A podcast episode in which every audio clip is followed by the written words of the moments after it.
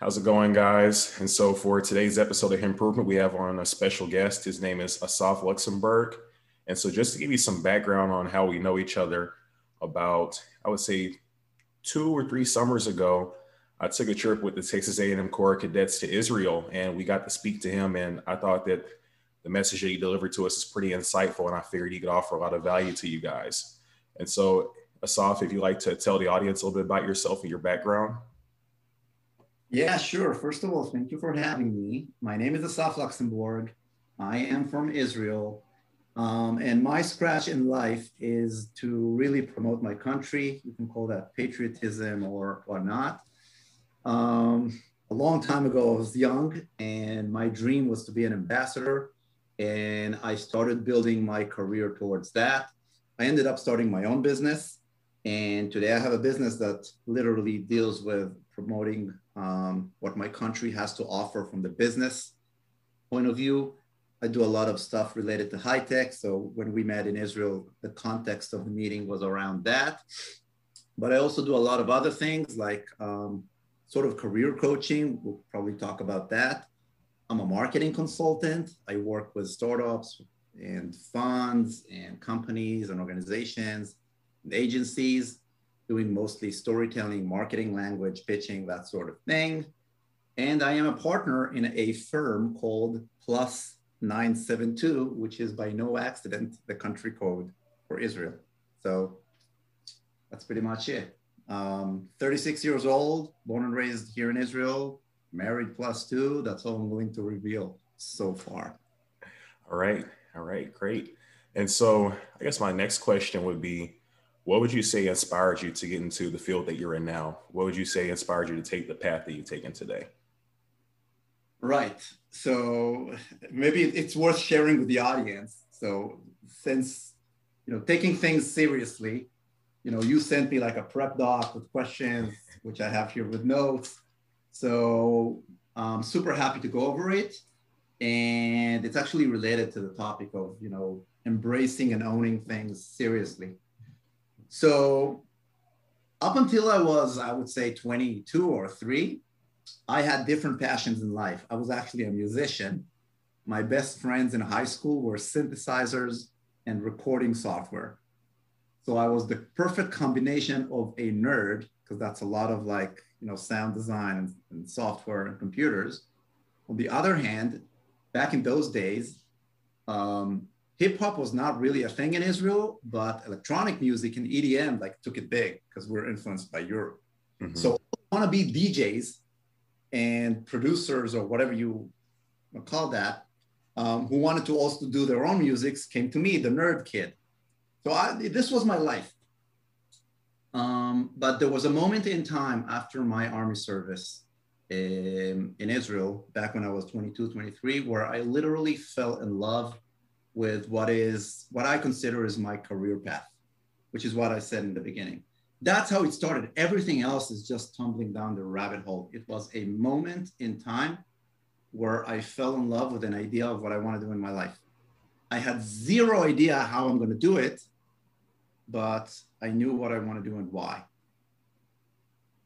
Uh, that's great that you were able to find that, you know, after, after taking some time to do your own thing at first with music. And so one question I have to follow up on that was, what was the process like for you when you were discovering your life purpose? What was the catalyst, or what different events, if you're comfortable, transpired that led to you eventually figuring out what you wanted to dedicate your life to? Right. So again, I'm, I'm going to try to like internationalize the story, but super fine to go into the details for the context. So there's a program uh, related to Israel called Birthright Israel, or Taglit, which basically brings Jews from all over the world to see Israel for the first time. And they, they up until COVID at least, they used to also uh, bring Israelis to join the bus. So there would be like an actual meeting between people from different places, because the best way to get to know a place is to get to know locals. So I was one of those Israelis. I was a soldier in the army towards the end of my service.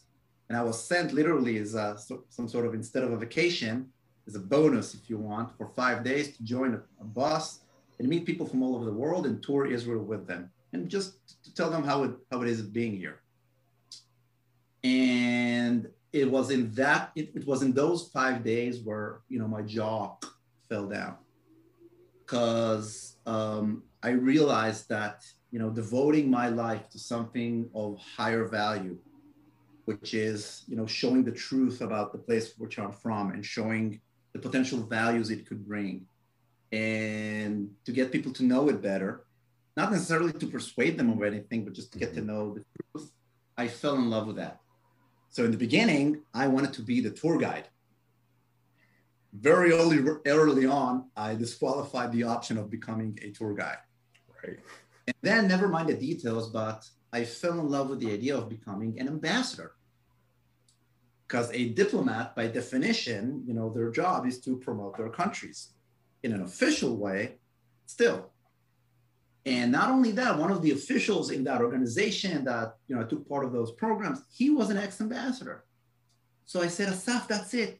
You need to become a diplomat, have like a mini career until you're forty something, then quit, and then go do other things that relate to the same, you know, passion and mission, just like that guy does. And it was clear to me that I'm going to be an ambassador. So I started deriving backwards. Okay, what do I need to study in order to become an ambassador? Mind you, a twenty-three-year-old in Israel just finished his army service, kind of an equivalent to an American or North American eighteen-year-old, mm-hmm. meaning you have to go to university or college. So you do it at a later age. So what should I study in order to become an ambassador? Okay, obviously, like political science, let's mix it with economics. And let's take jobs, like, you know, studential jobs in the Israeli government that will help you, you know, get on that path. And I played chess throughout my twenties, moved all the pieces to the right location so that by the time I'm thirty, I applied the cadet course and I become an ambassador. And obviously that did not happen. And that was the big break for me. I had a huge meltdown. I had a, like a sort of a career crisis when I was thirty years old. Never mind the details, but eventually I understood I'm not going to be an ambassador. And the big eureka was that I understood that being an ambassador was not the goal. It's a mean to an end. It's a way to reach the goal. If the goal was to do the things I want to do, there could be other ways of doing them. And that's how I started my business. My business was born out of a, you know, great misery and a sense of failure that I didn't get in the cadets course in the Israeli Ministry of Foreign Affairs. That's a little bit about the process of how it went. I didn't become free, a freelancer and like a business owner all at once. It took a few years. I had a day job and I was doing like a side hustle. Um, but that's how I got to the moment where today, you know, it's just doing me. Okay. And you touched on something that was pretty interesting, actually. And uh, this is something I've seen in some of your other content where you talked about not necessarily committing to, I would say, to make an analogy, not committing to the vehicle, meaning like the way to get to the end goal, but just committing to the goal. So that way, if, you know, the process you have to take ends up changing, it's not the end of the world. You can find other means to be able to get to that end goal. Could you elaborate on that a little bit and talk about why that's important? Yeah, sure. So uh, the way I experienced it, I love analogies. So the way I experienced it, there was a mountain that I wanted to climb. And, you know, there's a path, you know, with stairs, the whole thing, and a road up the mountain. And someone literally like blocked the road, and, you know, suddenly there's like a canyon and like the road is blocked. You can't go through the road. But the road is not important. Getting to the top of the mountain is important. So, you know, what do you have to do? You have to take a machete and start going through the bush, right? Like carve your way, you know, up the mountain. That's how I felt with at least the early years of my independence um, journey. Um, I did not know Simon Sinek at the time, although he was already famous. It was later on that I uh, discovered his Start With Why book and talk and everything. And in a way that's, I think it relates to the journey that I'm in a way still going through. And the big th- takeaway for me was disconnect the why from the what and the how. So for those of you in the audience that may know Simon Sinek, that's great. For those of you who don't, go check it out. But basically, if he talks about focusing on your why, for me, it really was, you know, a disconnect disconnect the why from the what and the how.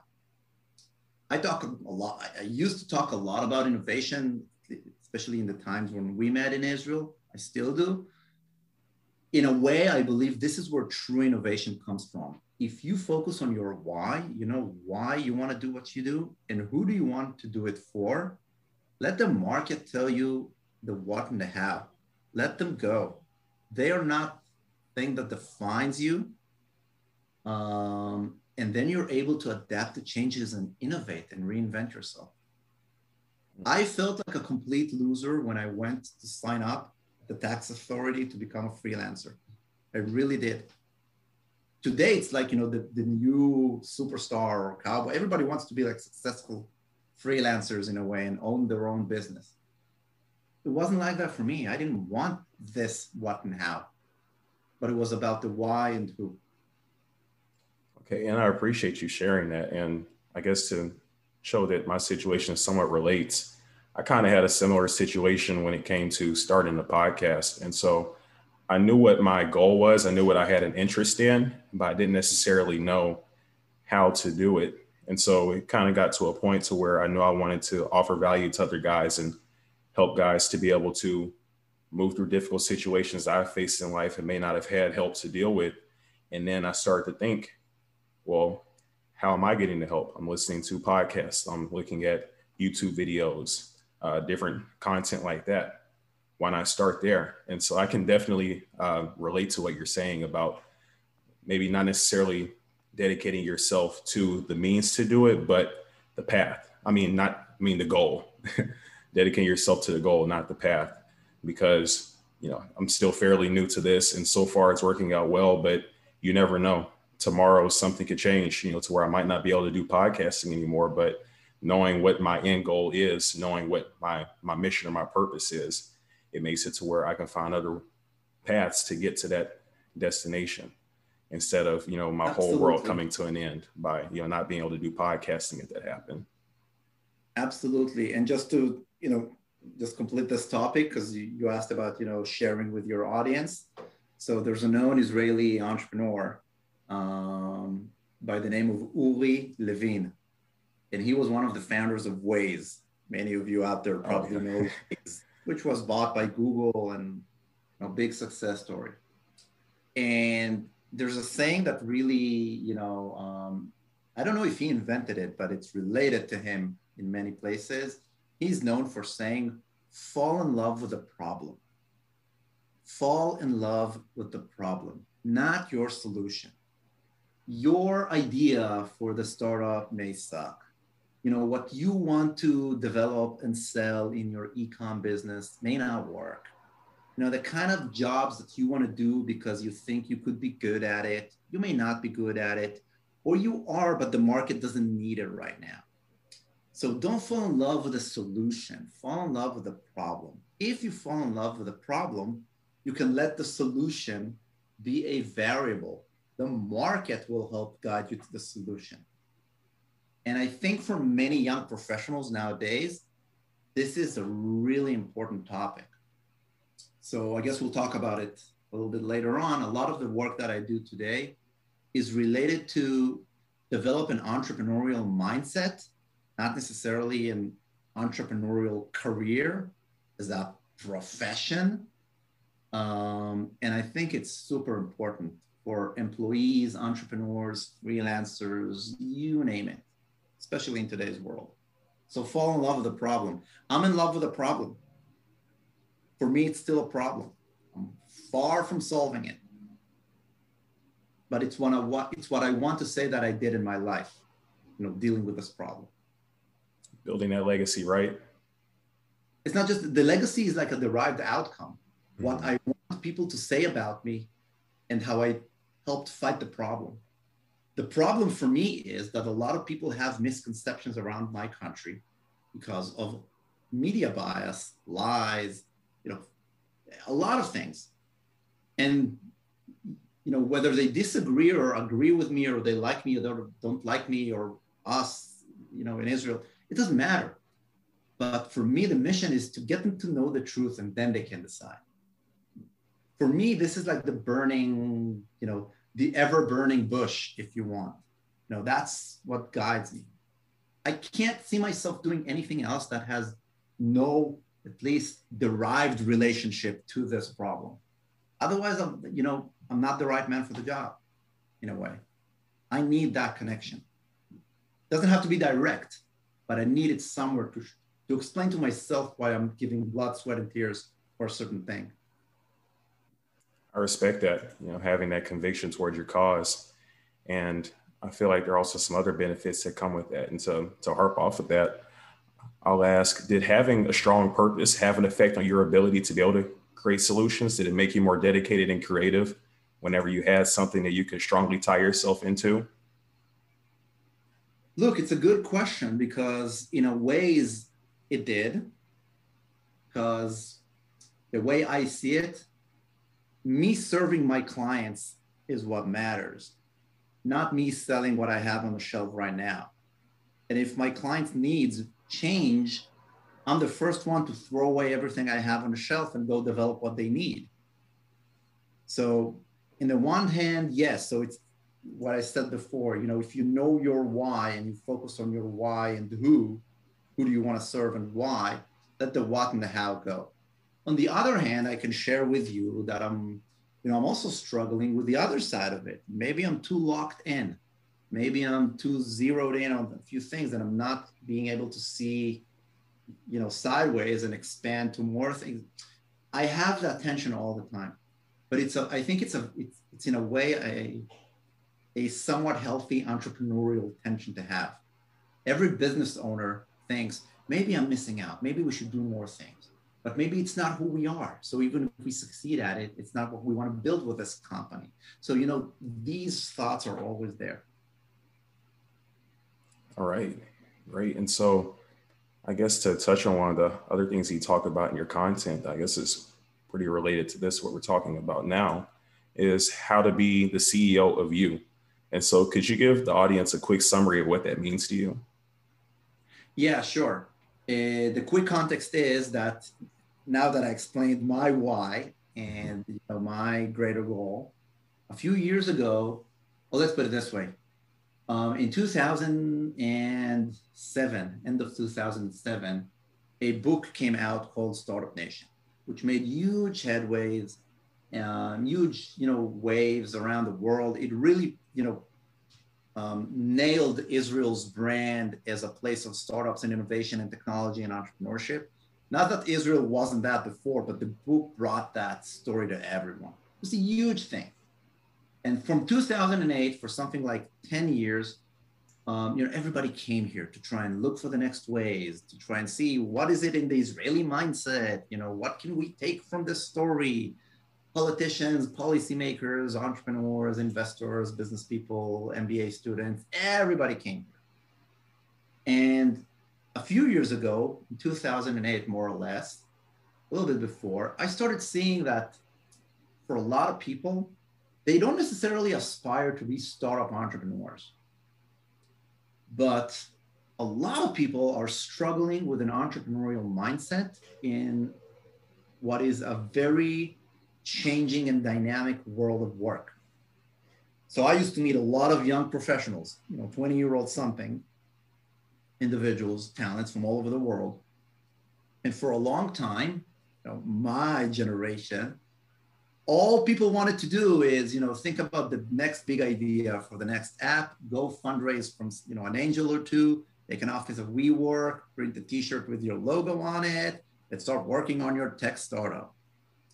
And I started seeing that fade away, and a lot of people look for an entrepreneurial career path, not necessarily be an entrepreneur as a profession. And I said, if that's what people struggle with, and I'm a service-minded individual, I want to help people and by that connect them to Israel, I need to maybe bring some value to that. So what I did was start taking business lessons from the world of innovation, entrepreneurship, business, and so on, into the world of career building and personal and professional development. That's the context. So I did it not because I wanted to be a coach or anything like that. I don't consider myself a coach. I did it because I saw it's a way to connect people with Israel. So what I did is use stories of people companies, case studies, our history, modern history, biblical analogies, everything that I could use for my bag of culture um, to add value for a more healthy entrepreneurial thinking. And just to wrap it up, over a period of something like two years, I started packaging a lot of things into like some sort of, um, I don't want to say it like a methodology or anything like that. It's not my, um, you know, methodology, but a certain perspective. And that's the business unit perspective that I mainly communicate today, which is all about the idea that individuals need to see themselves as if they are the C E O of them, they incorporated. So whoever's listening right now, you could be working for the bank your entire life, and that's fine. You don't need to be an entrepreneur. But in order to survive and thrive in today's world of work, I believe each and every one of you should think as if you are the C E O of You Incorporated or You Limited or You L L C, whether you have a company or, you know, of your own or, or don't. And then that mindset changes a lot of practical things in the workspace. I like how you found a way to tie that into, I guess, the mindset of people who aren't necessarily entrepreneurial focused, but how even though someone could be, you know, a corporate finance person or a nurse or any other type of profession, it's not uh, a business owner type profession, they can still think of their life like a business, thinking like how they're building their own brand and how they need to make sure they live a life that's conducive to that. And so to go into the next question, I would ask, what are some practical tips that you would give to the listeners to help them become the C E Os of their life, if you could give a few? Right. So for those who are interested, in order not to take too much time from this interview, a lot of it is online. I publish a lot of things for free. Uh, many of them are also recurring. So it's the same idea from different angles. So you can find the one that fits, you know, better for you, uh, for each and every one of you. But uh, here are a few. If you are the C E O of you, then your boss is not your army commander that gives you instructions which you need to comply. If you are the C E O of you, by definition, your boss is your customer. Now, if your boss is your customer, the customer is not always right. The customer always has to be served. Service is an important thing.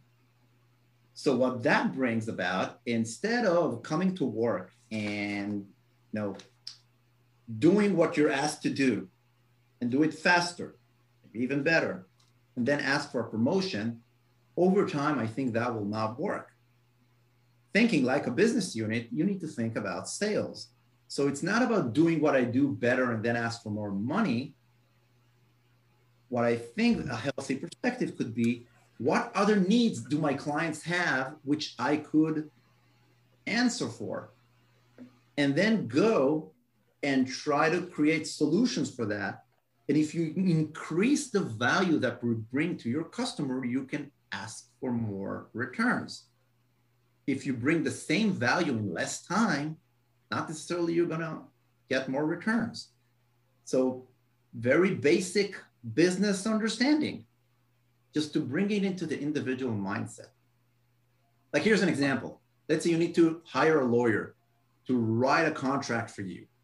And the price of the contract is X. If the lawyer does it in less time, good for the lawyer. Not necessarily you're willing to pay more for that. But if the lawyer is able to help you with more things, maybe that's worth for you to pay more for the lawyer for that. So a lot of people, you know, they get better at their job and they're frustrated by not being promoted. It's because you need to add more new value. You need to sell to your client and serve your client. So that's one idea. Another idea is for how people look for jobs.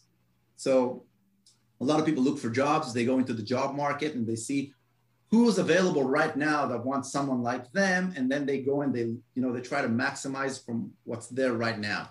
But this is a very limited mindset. Better mindset could be trying to actually identify your golden prospects. If you're the C E O of you, think, which clients do you want to have?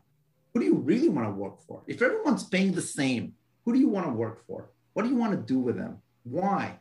If you go and communicate that to them, you're able to really stand out from the others because you're looking for people who align with their mission, not just who's available right now. So you know, there are ways to do it better if you're thinking like a business for yourself. And again, the practice and how to do it, and it's all online. So these are like two examples if you want. Okay. And one thing that I really like about this ideology that you came up with is that it forces people to, one, take accountability, I guess you could say. It's not to where they're just kind of a, a victim, just riding the wave, going with the motions and everything with their boss or with their job, uh, but they're being intentional about their life. They're being calculated about how they want to move about their career and other aspects of their life, almost as if they're a business. Look, one of the things that I try to communicate outside um, to as many people as possible, like the responsibility has shifted in a way in the new world of work. You can say it's because of the internet, you can say it's because of culture, you can say it's because of technology, you can say it's because of a lot of things. But it used to be that, you know, whose responsibility is it to make sure that you produce more than you cost? In the old world of yeah. work, it would have been your boss, right? Right. Manager. Their job is to make sure that if, you know, you cost the company eighty, you produce one hundred. Today, in a way, it's not their job anymore. It's your job as the employee. And I'm speaking specifically about employees. You need to make sure you produce more than what you cost. Because if it's the other way around, you're not going to stay for long. Now, true, it used to be your, you know, your boss's job to coach you, to mentor you if they were a good manager, leader, and make sure that gap is healthy. But in today's world where people switch jobs every two years, where employers change their needs every two years, so they hire different people every two years. It's just because, you know, the pace is so high, it can't be on the boss's responsibility anymore. So it falls down on the employee. So there's a lot of research today actually that backs this up and said, you know, personal development became the employee's perspective. Companies should empower their employees to develop themselves, not develop them. So instead of feeding, you need to like teach them how to fish. But from the employee perspective, you also need to embrace that. I believe this is also where the biggest opportunity is, because if you do it earlier than others and you're able to overwhelm and over deliver to your boss and show that you can do more things, you create your own promotion. So it's not about which promotions are available next year. You're not shopping for a promotion. Create the promotion you want. So it's it's um it's just to look at things from a different angle. Okay, and to touch on that, it almost sounds like something else I heard you mention in your content about not being a customer in your own life, and so that's essentially what it's promoting, right? Yeah. So this is a more like you know um, direct way of saying it, um, maybe a more aggressive way to communicate it. I'm trying to be delicate here. But the, the, the more um, Israeli way of saying it, is, it would be something like, look, you're not the customer in your life. You're the owner. Like a lot of people go to college. They try to shop for a career path. College not going to, you know, the university's job is not to, to supply you a career path. The university's job is to give you skills, mindset, you know, learn how to research, learn how to write papers. They teach you how to fight. Like, you know, gladiators school, but they will not tell you who to fight and where and for who, which general. That's for you to decide. So people expect university to do that. You know, the career center is supposed to help me find a job where I'll feel meaningful and, you know, I'll do meaningful things and I'll be part of a good team. And I just want to have, you know, good people. And I really, I don't need, I don't want too much to earn. I just want a decent, honest salary. And I also want, and I want, and I want a good boss as a leader and me, me, me, and what I want. You're not in the center here. Which companies do you want to serve? Which companies do you want to be a part of? Why?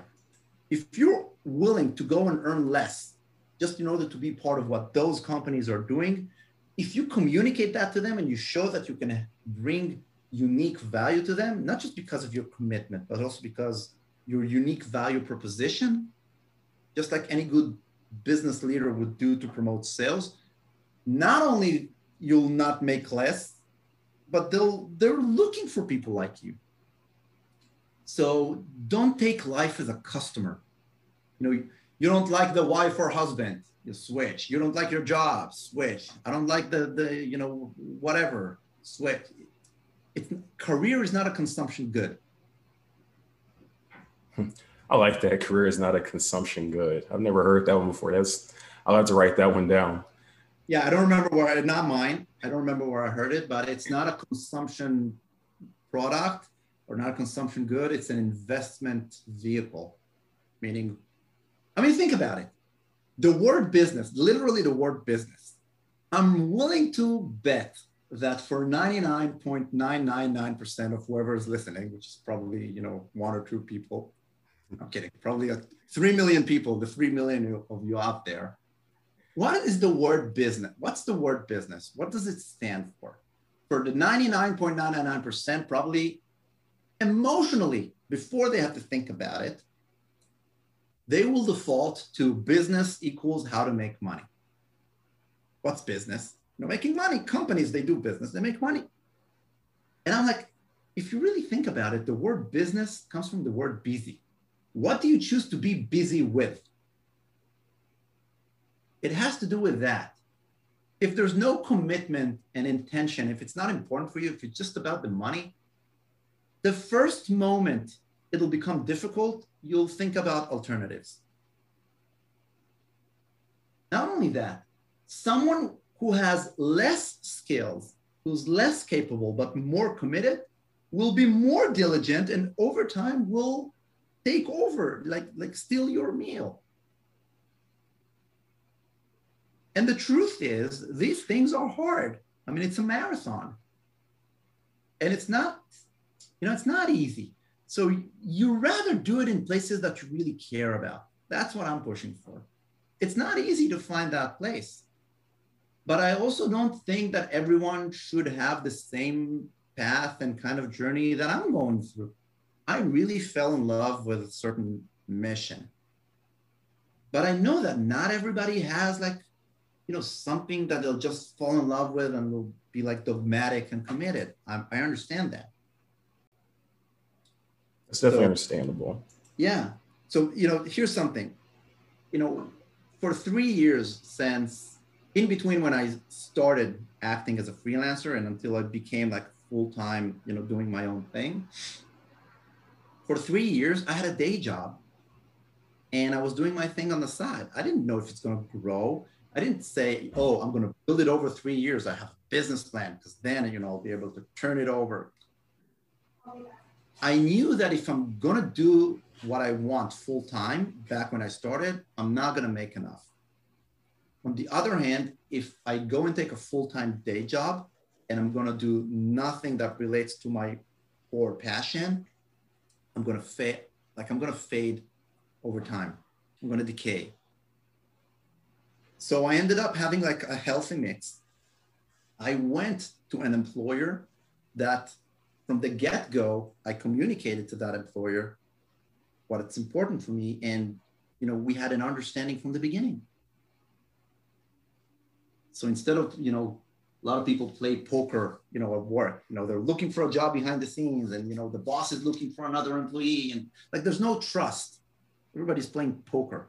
So people feel lonely and they're, you know, insecure. And my takeaway from that, I didn't plan it, but I said, you know what, maybe it's good to, you know, for a lot of people, they have what they really love doing and it fills in thirty percent of their time. And for the other sixty percent, the other uh, seventy percent, you know, they have a day job and it's because of that disconnect, they are able to give one hundred percent of work because they know there's something else that fulfills them.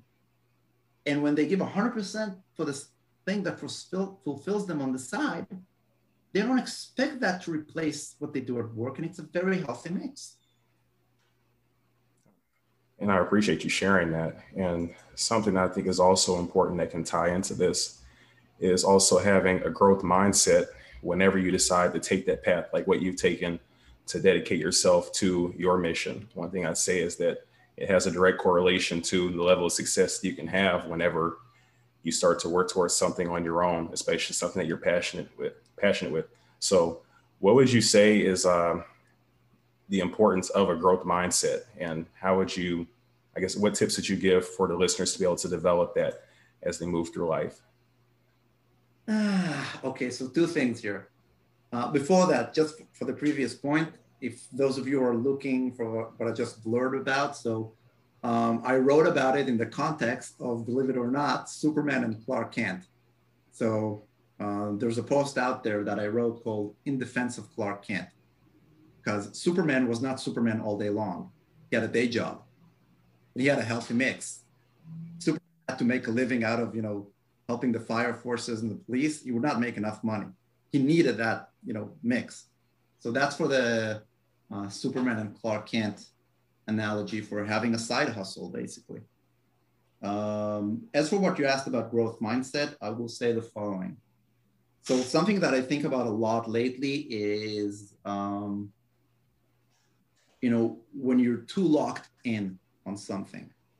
A very wise lady told me a few years ago um, that the North Star is really important, but the North Star itself is irrelevant. It's like the purpose is to direct to the north direction. So a lot of people are locked on a specific thing, like the North Star. And if they don't get it, they think they lost. But the North Star is irrelevant. The North direction is relevant. So um, in terms of growth mindset, knowing to differentiate between the North Star and the North direction. We need stars. We need the North Star, this specific point, this specific, you know, job title, that specific dream, that specific client or project or, you know, creation that you want to make. It's important. But also knowing that the reason you want that thing is bigger. And the re that bigger reason, that why, is the North direction. The North Star is just a way to um, envision and materialize the North direction in a specific way so we could envision it. So that's one thing, growth mindset, um, no to not being locked into the North Star, aim for it, but knowing that it's just a way to focus on the North direction. Look, anyone who has experienced freelancing or being an entrepreneur, or even being a manager in a corporation, may relate to the idea that the three most important or difficult things that I think people struggle with, including me, are loneliness, uncertainty, and patience. So whether you're starting your own business or, you know, you're working on a startup or you're carving your path, you know, in the organization for your career goals, a lot of people at the end of the day, they feel uncertainty because most of the things are not in our control. Um, and you need a lot of patience. Nothing's going to happen overnight. A lot of people talk about patience uh, online around that topic. And loneliness. Loneliness is something that for many years was, you know, correlated with entrepreneurship. You know, the entrepreneurial journey is lonely. You know, those entrepreneurs, you know, the, it's a lonely journey. I think it's true for any leadership journey, whether that's thought leadership, community leadership, managerial leadership inside the organization, or entrepreneurial, freelancing. It's a very lonely journey. And coping with those things and understanding that you're not solving them, you're not overcoming them. You fight them all the time and you become, you know, they grow you. These struggles, that's a growth mindset. All right. And to harp on what you said about the loneliness portion of it, I can definitely relate to that when it comes to living a lifestyle that's different than the norm. And especially whenever you're doing the work that you do, it's not going to be common that you come across people that prioritize the same things that you do. And so what are some tips that you would give to people that are in a similar situation when it comes to finding like-minded people or uh, working with the fact that for the most part, you're going to have to do a lot of this stuff alone if you want to work towards that better life? So, you know, different people have different ways of doing things. So there's no one size fits all. I can share that for me, um, there are many periods where um, I think it's healthy to get mad, especially if the alternative is getting sad. So when something, you know, when shit hits the fan, if you get sad, that ends up with Ben and Jerry's in front of the T V or Netflix or whatever. which leads to, you know, it's okay to be sad, but not always it leads to action. When you get mad when things don't work, you want to do something. Like, let's try to make it work, or let's try to, you know, you know, the hell with this, let's try to do something else. But you're looking for a way forward. I think it relates to like a growth mindset or taking ownership, which is what I think it's all about. When you take life as a customer, if you got fired or something didn't work out, you feel like it was done to you. So you're the victim. You know, the client, you know, dragged us around, and in the end, you know, we were hanged in the air, and, you know, nothing happened. Oh, they did it to us. An owner mindset would say, if these clients, if those people are people I want to serve, I need to understand what is not working right in the way I serve them. They are in the center, not me. So for me, getting mad, especially if the alternative is getting sad, I prefer getting mad in some situations. And I, I would say that's a good thing, because uh, from what I've noticed, even in my few years of, of life experience, only living for twenty-three years, uh, I understand that it's good sometimes to have negative motivators along with the positive motivators. I'll say some of the times when I've gotten mad, it definitely pushed me to get up out of bed or stop wasting time or whatever else I was doing and really dig deep and push into whatever it was that I was working on. And that's when I got some of the best results in my life. And so I can definitely see value in that, and I can relate. And I would agree that, you know, you, it's okay to be sad, but at the same time, you can't let that be the end. There has to be some sort of action. Because when you think like a business unit, if you're sad and really there was, you know, an injustice which was done to you, maybe you're right, but the market doesn't care. So, you know, it's okay to vent things and take the time to, you know, to, to ponder and reflect. It, it's, it, I mean, we're human beings. But if our career is the real business we run, I mean, if eventually, even if you work for Google or whatever, you're still the C E O of Kamani Incorporated, you're running this show by yourself. Even entrepreneurs, you know, who are founders of companies, they're still running their career path. So I think today, I think culture and technology in the modern world brings those business, I would say, tenant truths to the individual level.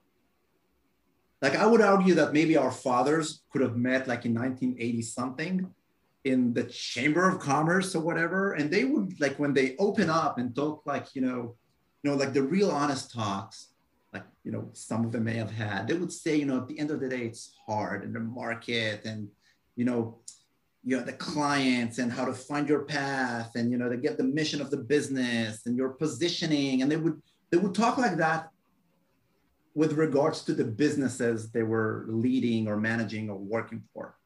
Today, we do it on our own career paths, especially when people change jobs every two years and the employers, you know, they change team members every two years, not because anyone did anything wrong. It's just the modern rules of the market.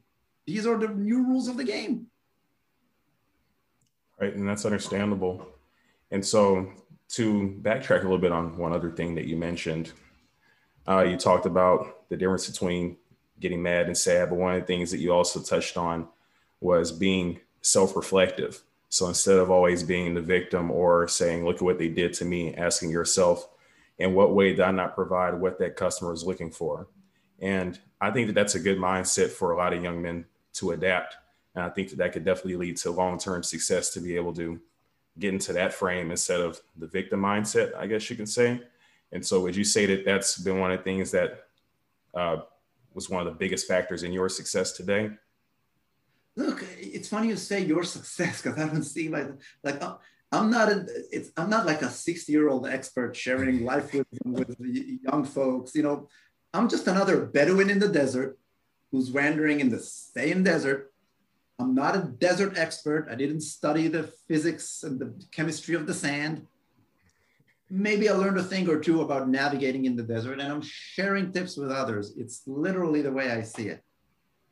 Um, But I would say this. I will say that um, in terms of things that help, so knowing to define your core community, that's how I call it. You know, people who have a like-minded vision, or you have something similar with, they may climb a different mountain than yours, but you're climbing, you know, for the same reasons. People who are there with you, they, you know, they could be like from the competition even, but, or like from the other department, which we hate in our department. It doesn't matter, but, you know, since we have the higher purpose, higher purpose is like the issue here, because we all choose to be busy with it if we're here for the right reasons, and building good relationships with them. Think of any cowboy in an imaginary cowboy town a hundred years ago. Like, if you want to get the gold and you think it's all a competition, and like Simon Sinek says, it's a finite game, and you'll end up in the cowboy town playing poker, and you'll be the, you know, the person nobody likes to talk to. But if you go into the saloon and you actually befriend a lot of the other people in town who compete with you with, on finding the gold, but that's how you really build your reputation and show who you are. And that that's my way, of, at least in my industry. I know it's not the right formula for everyone. I'm all about serving specific organizations, specific people, or delivering specific services for others, because the common denominator for me is that I find a way to show what the place I come from, culturally, people, who the country is all about. I'm an ambassador of my people. That's how I see it. So I need that common, you know, denominator. For other people, it could be different things. It could be about the people who work here in the company. You know, never mind what we do, but you know, we're like a good team, we're a tribe. For others, it could be about the product or the art, or the kind of clients we serve. You know, like people would work in things that relate to special service. So it's about, you know, helping others. Today, I'm helping them working for this nonprofit. Tomorrow, I'll help them by starting my own business as a consultant. Then I go back and I work at the government, so I help them from here, but it's about them. So it always, to me, it comes back to, you know, um, the reason you're doing what you're doing. And so to tie into that, what advice would you give to directionless young men that don't truly know themselves or what they want out of life, or that purpose that they need to pursue, like what you were just talking about? So first of all, um, like the almighty Gary Vee says, separating the sprint from the marathon. You're not supposed to figure it out next year because you're not the client. And you're not doing it in order to feel good that you solved the career challenge, because you're not the client. It's not about you feeling good. Um, one of the things that I used to do, I still do, like I would literally envision myself at the age of seventy or eighty or ninety or one hundred fifty. I don't know how old we'll get uh, by the time we get there. But like when me and other people will sit down, you know, as we do here in Israel, like taking a pita, wiping hummus, Friday morning, you know, a group of friends, just talk about life. We're all retired. At the end of the day, we're left with the things we did. Not how much we made, which is important, but it's the stories of what we did in our life. Like, grandpa, what did you do in your, like, tell me, so how was the life back then? What did you do when the world was X, Y, and Z? Now, some people may say, oh, you know, I need to think about, you know, big things to solve, you know, climate or, you know, world peace. It doesn't have to be. It could be about sports. It could be about arts, whatever is important for you.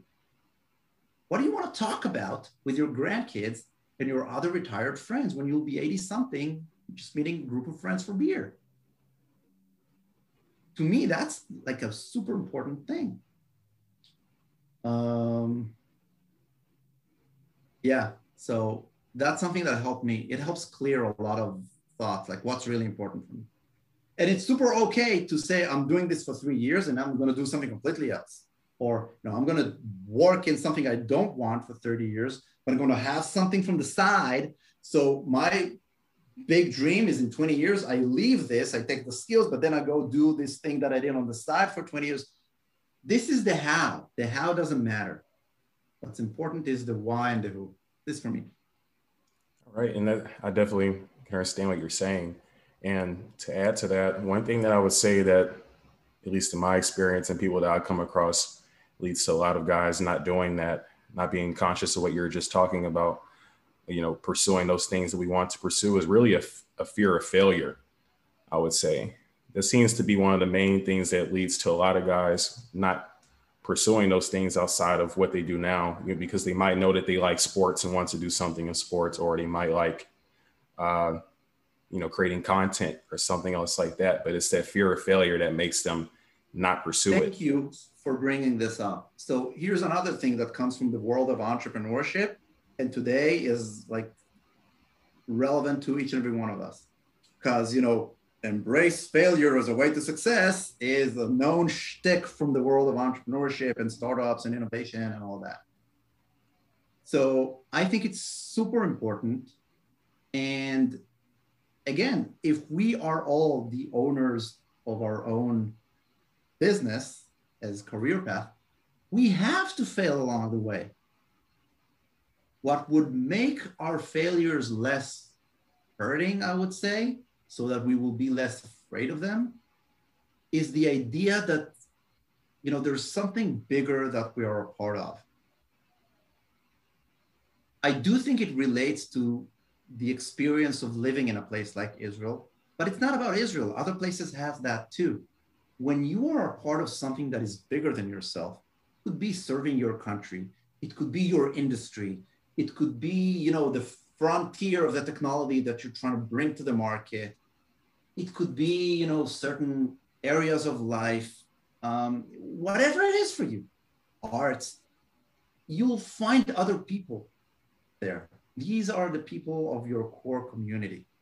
You have to build relationships with them. They will help you see that destiny that is out there looking for you. So, you know, for people that are lost, just reach out to people who work for industries you're interested about. Ask them how it is to work there. Bring value. So tell them, listen, I have an idea for your next campaign. Give it to them for free. Then ask a question. How is it to be in that industry? How can you learn if it's for you? And communicate that the reason you're interested is because you believe this is something you really want to be a part of for your life. I think it's a better way of creating job opportunities than just see who's out there looking to hire what and where can I fit in randomly right now. Uh, yeah. Hey, that, that pretty much sums it up. Well, um, I guess now that we're kind of coming to a close with the interview, uh, to wrap it up, is there, are there any last pieces of advice that you like to give, or is there anything that you like for the listeners to know, any information about uh, your your business, anything you like to share to close uh, it out? Wants, yeah, if someone wants to look me up, see what I do, or, you know, get more of what we spoke about, feel free to browse me online. If someone wants the best creative agency in the world, feel free to talk to me about Plus nine seventy-two, of course. But first of all, I think we did a pretty good job going over most of the points here. So, you know, good yeah. job moderating it. Yeah, I think we hit all of them, yeah. I tried for myself to end with two things, but I think I'm going to not do them and maybe share something else. Okay. For the last two minutes.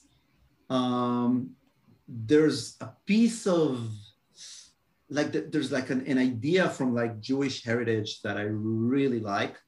I'll just name the reference so people will know where to find it. Um, Maimonides wrote about it, about like three kinds of friends in life. And it's something that every now and then I like remind myself. And I think it's really important. Also is like a, a compass, you know, to find the right people, the right places, the right uh, industries, the right career path. So Maimonides, so he wrote an interpretation about something that happened in the, like the Jewish Gemara. Never mind, never mind the context, but the punchline of what he wrote was this. There are three friends in life. The first kind is friends of utility, I would call it. These would be your neighbors, or for those who have kids, like the parents of the other children, colleagues at work, or friends while you're in high school. You're friends now because it serves some sort of a utility for all of you. But if you take that common denominator away, you'll not really stay friends. That's okay, because you're not really, you know, life friends. You're friends from now. And these would be the people you hang with the most probably. And that's fine. So these would be friends of, uh, how do you call it? Friends of utility, I would say. The other kinds are friends of, uh, no, these are friends of benefit. That's how we called it. The higher level are friends of comfort. These are people who love you. They care for you. They want you to be happy.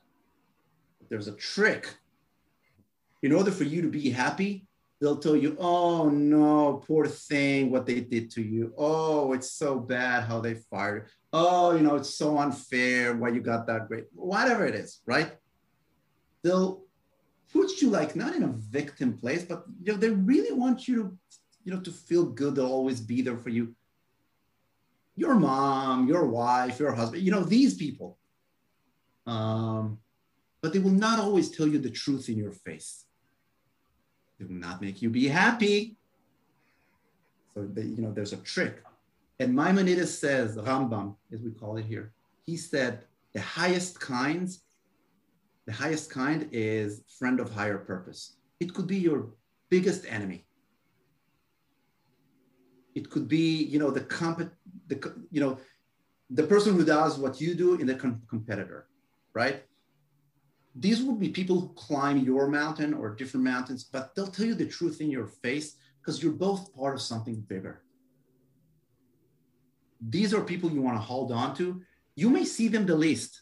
You may speak with them once every two years, but they'll be there when you'll be eighty years old because you fought the same fight. Maybe back to back, but the same fight.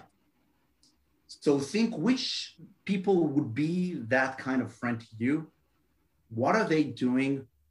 Why am I attracted to these things? These are questions that can help guide you, maybe to the destiny that is out there and looking for you. Three kinds of friends. Yeah, I appreciate you sharing that. And I feel like if a lot of guys started thinking that consciously of the relationships that they make, it leads to us getting a lot better results and whatever we put our minds to. And I know I definitely need some more of that, that last group of friends that you're talking about. You know, just with the few so far, I do appreciate the fact that they're willing we to shoot do. it straight and tell me like it is and let me know what I might be missing, or if I'm biased on something, to help me to eventually um, be a better man and not and have the same faults anymore. They are rare.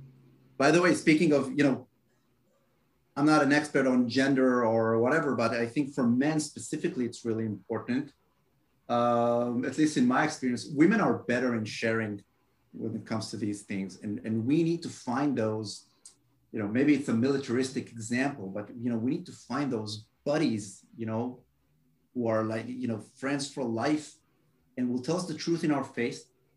And they are rare. We're like, we'll get one, two, maybe three if you're lucky in your life, but you need to hold on to them and serve them. Be that friend to them. And I would, I can definitely see how being in the military probably led to you seeing the importance of that, because even though I didn't have actual military experience, uh, just going through trials and tribulations, you know, and challenges with being in the Corps of Cadets and military program, I can see the importance of that. And definitely in this stage of my life, as I'm, I guess, moving on a different path. Uh, and there've been times where I've struggled with things, and it was definitely something that I valued a lot, to have those guys that I could talk to and get that value from and reciprocate whenever they needed it too. And I appreciate you bringing that up. Thank you. I appreciate you interviewing me. It's a good way to end, no? Yeah, pretty good way to end. Yeah, it really ties into the, the mission of the whole thing. And so thanks for coming on to the show. Thank you for offering so much value to the listeners today. And I'll go ahead and cut it off now. Thanks again. Thank you very much for having me. Thank you for whoever's listening. Um, feel free to reach out to me. Um, I literally live on LinkedIn. And if you reach out, I will reply. So do not hesitate. All right. And I'll make sure to put the, uh, the links to your website, on your YouTube channel, and your LinkedIn account in the description when I post the video and everything, okay? Just sharing lessons with the other Bedouins. It's really what it's all about. All right. Well, uh, thanks again. Take care of yourself. Thank Asaf. you very much. Thank you, everybody.